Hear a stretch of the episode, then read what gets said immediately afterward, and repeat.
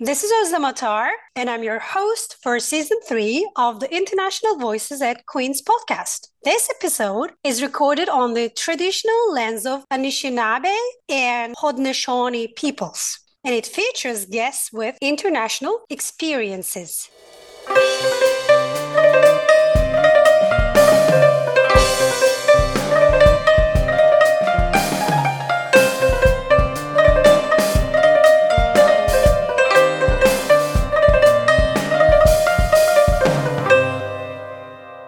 This episode, we will be talking about burnout, which is something quite a few international students may experience due to, say, feelings of non belonging in a new space, in a new country, or due to very heavy workload. And my special guest today is Isabella Aung. Isabella, welcome. Thank you. Would you like to introduce yourself? Yes. Hi, everyone. Thank you for listening to our podcast. My name is Isabella Aung, and I am a third year PhD student in political studies at Queen's University. And I am originally from Myanmar, but I have also lived in the United States, the United Kingdom, and now I am settling down in Canada. Well being is the central theme of our episodes this semester. And in our initial emails, you mentioned that you'd like to talk about belonging and burnout together. I am wondering what each of these terms mean to you. We can start with belonging if you like. Belonging to me means that you feel comfortable to be in the society that you are part of, that you mostly spend your daily work life and personal life in. I believe in order to fully belong, you should feel fully accepted as who you are in your environment.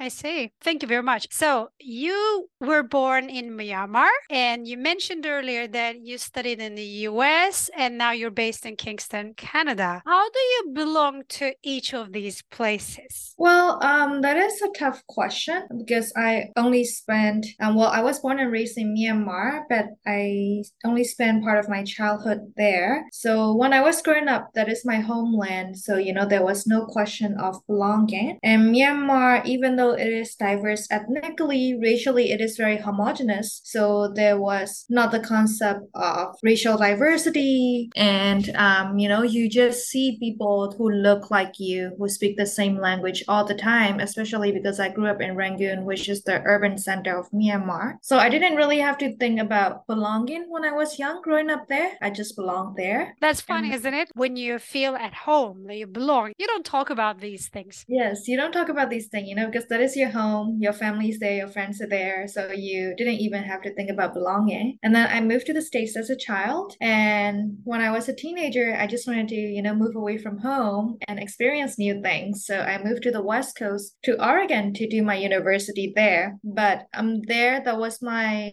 first feeling of not belonging somewhere. I spent four years in Oregon completing my bachelor's degree and I was always the only brown person in class most of the time. And one would think you see a lot of diversity in university classrooms. And but that was about 10 years ago. Back then, then you look around and people stare at you because you look different and people would expect you to not speak English and people would ask you really weird questions. The first time when I felt like, oh, maybe Oregon is not the place I belong was a classmate from rural Oregon. He came up to me and he asked me if I am from a village and he asked me if I had electricity back home and I was so confused. I came from the capital city with about 6 million people. That's where I grew up and someone from a very small town of 3,000 people in Oregon has the guts to ask me these questions. So I felt like, well, you know, maybe I do not belong in societies that are not as diverse, that are not as tolerant. So that was my first taste of not belonging. Oh, I see. Yeah, there's that language thing, you know, people ask where do you come from and etc. I, I get to hear similar questions. Those things, you know, those comments make you realize that you're not from that place and you won't be accepted from that place, right? Yes. The UK I actually found was very pleasant for me. Maybe it's because, you know, I went as an exchange student from an American university to an English university. So they actually didn't view view me as an international student per se. They're more like, oh, you're from the States. Like they just want to know about my life in America. They just want to know about my life in Oregon. So I didn't get invasive questions like I will get in Canada and the United States because they see me as being from the United States. It was pretty pleasant. I made a few good friends who I'm still in touch with today. So I really enjoyed my time in the UK. I've gone back to visit friends for twice now. And, you know, speaking of brownness, after, well, basically after growing up in the West and choosing to stay in the West in North America, you know, after I moved to Canada for my master's degree and I'm settling down here, I got married, you know, I'm doing my PhD. So Canada is now my home. And then a new question about brownness comes up because I grew up bilingual, English and Burmese are both my first languages. Like you said, other people, when they look at me, I'm obviously brown. So people ask me, where are you from? Why is your English so good? You know, why do you have a British accent instead of having, you know, a thick accent? Like they will have all the different questions for me. But then I also get questions from other international students from Southeast Asia. They are like, oh, when did you move here? Do you have brown friends? Do you go back to your home country? You know, they also also question, people who look like me also start to question if I am brown enough to be friends with them, if I am brown enough so that they can invite me to their events, you know? They will also want to gauge if I'm already very Americanized, Canadianized, or if I am still able to keep our traditions and culture so that we can be friends and I can still be part of the wow. community. So there's a lot of navigating and, you know, I have to answer questions from both uh, my South Asian friends and my white Canadian friends. So are you saying that in their mind, the looks and the language and the person they meet don't quite match and then that puzzles people? Yeah, sometimes that puzzles people. Not a lot of the time, but I occasionally, you know, a couple times a month, I will have to answer these questions. So it's not bombarded at me every day, but once in a while, you have to answer these questions. Oh, here we go again. That's so interesting.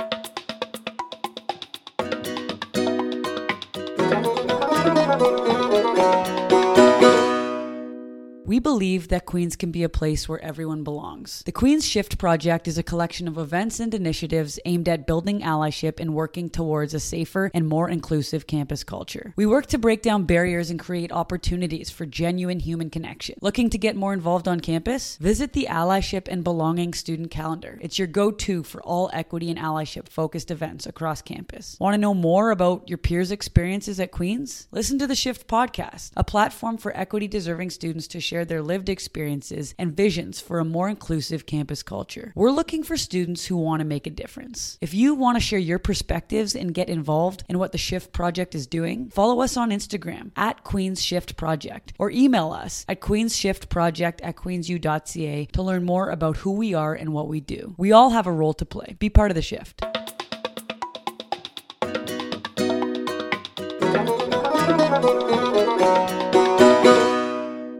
I'd like to turn to the other concept we mentioned that we might touch on, which is burnout. How do you link it to belonging? Well, I will start with defining burnout. I think it is pretty easy to understand. A lot of us, especially when you're an international student, you know, there's a lot of things you are juggling with. It's not like all you have to do is study and then pass the exams. You have to do your own research. You have to pass the comprehensive exams. You have to also teach because you are a TA from your funding package and you have to also RA on top top of that, you're expected to present at conferences, you're expected to, you know, participate in extracurricular activities, you're expected to publication. So, you know, there's just a lot going on and only 24 hours in the day. So burnout, uh, I would define burnout as just, you know, being stretched too thin that you can no longer enjoy what you are doing anymore. You are at the point of physical and mental strain. How I would link burnout to belonging this is just from my personal experience, so it might not be the same for other international students. But as a South Asian, and I am traditionally Buddhist, so a lot of the people, um, the religions that are prominent in Canada, for instance, you know, if um, you get religious holidays off, but there's not a lot of Buddhists in Canada, so you don't get Buddhist holidays off at all. People don't even know about the religion. So, for instance, if I am supposed to be doing some religious ritual on a holiday for my religion, but school's open and I have to go teach, you know, it is just a hassle for me to explain to everyone like, hey, I am Buddhist. Today's special for us in our religion, so I need the time off. I want to do that, but I cannot do that, you know. I and see. people don't automatically understand your circumstances because they are not necessarily from your background. So there's just additional labor of having to explain yourself to everyone when you want to take time off or when you want to take some time away from your academic duties. So that's how I link burnout to belonging. And also one more thing is that as racialized international students, we might benefit from more specialized counseling, mental health support, and student peer support on campus too. Those resources on campus, they do exist. I work with wonderful people who provide me support. You know, there's QUIC on campus, there's intercultural counselor on campus with student health and wellness, but there's those are only a handful of wonderful individuals and they can those few people cannot meet everyone's needs. So I think that's why burnout is a lot more common in our international student community. I agree. And you know, and in Buddhism, I also belong to Theravada Buddhism, which is only practiced by five or six countries in the whole world. And you know, Mhm. I am a very devout Buddhist, so I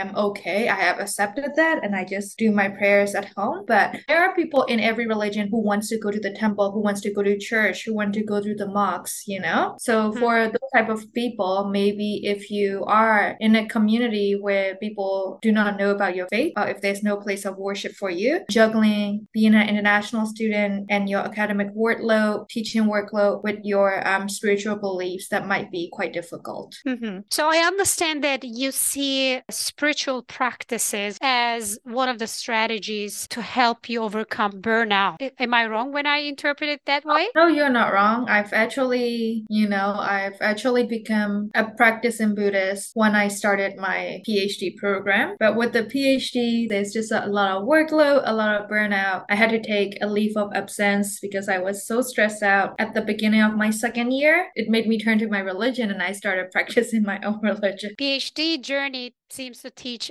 us how to find a way to feel grounded, right? Exactly. Yeah, that's a way to feel grounded. And you know, when I to cope with burnout, I not only turned to my spiritual beliefs, I started actually taking weekends off. I've never taken weekends off in my master's. You know, I was always working part-time and studying, so I didn't really have a set time off when I was doing my undergraduate and master's. But when I started my PhD and after I had to take a term off, you know, just to tend to my mental and physical health, I learned that I thought in the beginning if I work seven days a week, I will graduate faster. But that is not the case. It backfired and you're actually so tired and burnt out. You you're just at your workstation, but you're not producing any quality work. And that just adds to your stress and it actually leads to burnout really quick. So I've learned that at this I take my weekends off. I don't respond to work emails. I don't do my PhD work. Monday to Friday, I might work evenings, but weekends I try to set it aside for my family and my well-being. So I'm getting some very useful tips uh, from you on how to beat burnout or how to prevent it from emerging. Are you doing anything else like sports? Um, I am not too sporty, but I like to go on walks. So I try to do, you know, I try to do long walks around Kingston. Kingston, particularly when there's no snow, is very pretty and it's a walkable city. So I try to do one to two miles walks a few times a week. If you met a student who's just, you know, making plans to come to Queens, what tip would you give to that student so that they feel that they belong in Queens and they belong in the larger Kingston community? I think for them to seek out programs and events and organizations on campus that actually might not be mainstream or not as well known, but that might be suitable for them. For instance, the Ban Righ Center, I made quite a few good friends there. They are a good support system. The events they have are always very intimate, very kind, supportive. And first event there, people were talking about the conflict and the women being persecuted for showing their hair in Iran. And you know, there was a lot of solidarity going on. People cared about students from Ukraine, people cared about students from Iran. And there is war going on in my home country right now in Myanmar, and people just cared about everyone. So uh, my advice would be find your people, find the caring community.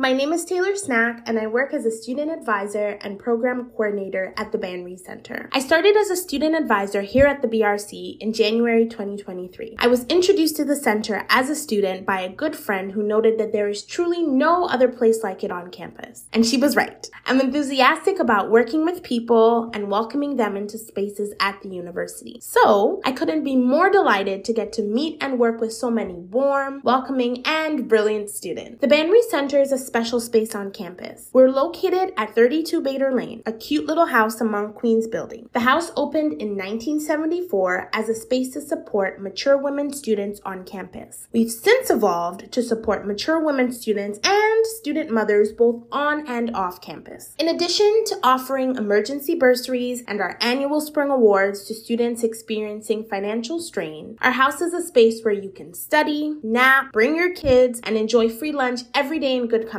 The house boasts three lounging spaces our main lounge, where smooth jazz or piano instrumental greets you when you enter, and two lounge spaces in our basement, where students can retreat. Parents can find our breastfeeding room and changing table on the second floor. We also have seven study spaces around the house, including two napping rooms and a computer lab. Often students will come in the morning, grab some tea or coffee and toast, and hunker down in their favorite study space for the day. Breaking for lunch, of course. Whether you're working on your dissertation or trying to get the finishing touches on a term assignment done, studying at the BRC bridges the comfort of your home without the worry of dishes or laundry, and the quiet, dedicated space akin to other study rooms on campus. As student advisors, Lisa and I are available to chat anytime, no appointment necessary, to offer support and provide resources and referrals. This can mean working with you to understand the rigmarole of resources and information that's out there, whether it's on campus or in the community, or providing a supportive air about the challenges of being a mature woman student. Whatever it is, we're here. We also host events and partner with other groups on campus to offer programming that our students say they need. So whether you're looking for a casual afternoon front lawn concert or a kid friendly PA day gardening session, we're a place where students can show up as their whole selves, study, laugh with friends, and hang out. After hours, the house also hosts student and community groups. We're a gathering place for folks in the community. You can say the homey feeling you get when you're in the center is as much the people who fill the space as it is the space itself. Academia can be all consuming, but you have choices, and some semblance of balance is possible. So stop by, grab some soup, and discover just what makes the Ban Righ Center so special.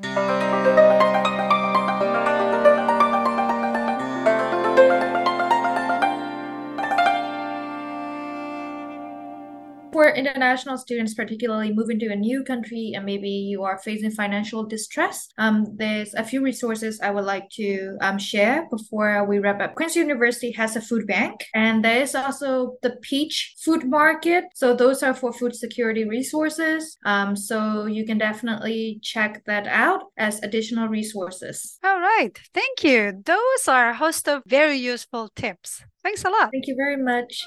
This podcast aims to support members of the university community with intercultural realities. It also serves as a resource for those who seek to better understand the experiences of individuals with intercultural and multilingual realities. This episode is produced by Queen's University International Center and Student Academic Success Services. The music for our podcast series was created by Kingston musician and Santur performer Sadaf Amini. I'd like to thank her for sharing her unique tunes with us. You can find out about her music on her website www.sadafamini.ca. Thank you to the CFRC team for their support. My mentors and thinking partners in this project were Lydia Skulstad and Alyssa Forstner. I appreciate their guidance. I'd like to close this episode by acknowledging that, as an international doctoral candidate in Queen's Cultural Studies program, I'm grateful to be able to live, learn, and play on the traditional lands of the Haudenosaunee and the Anishinaabeg peoples. Thank you for listening.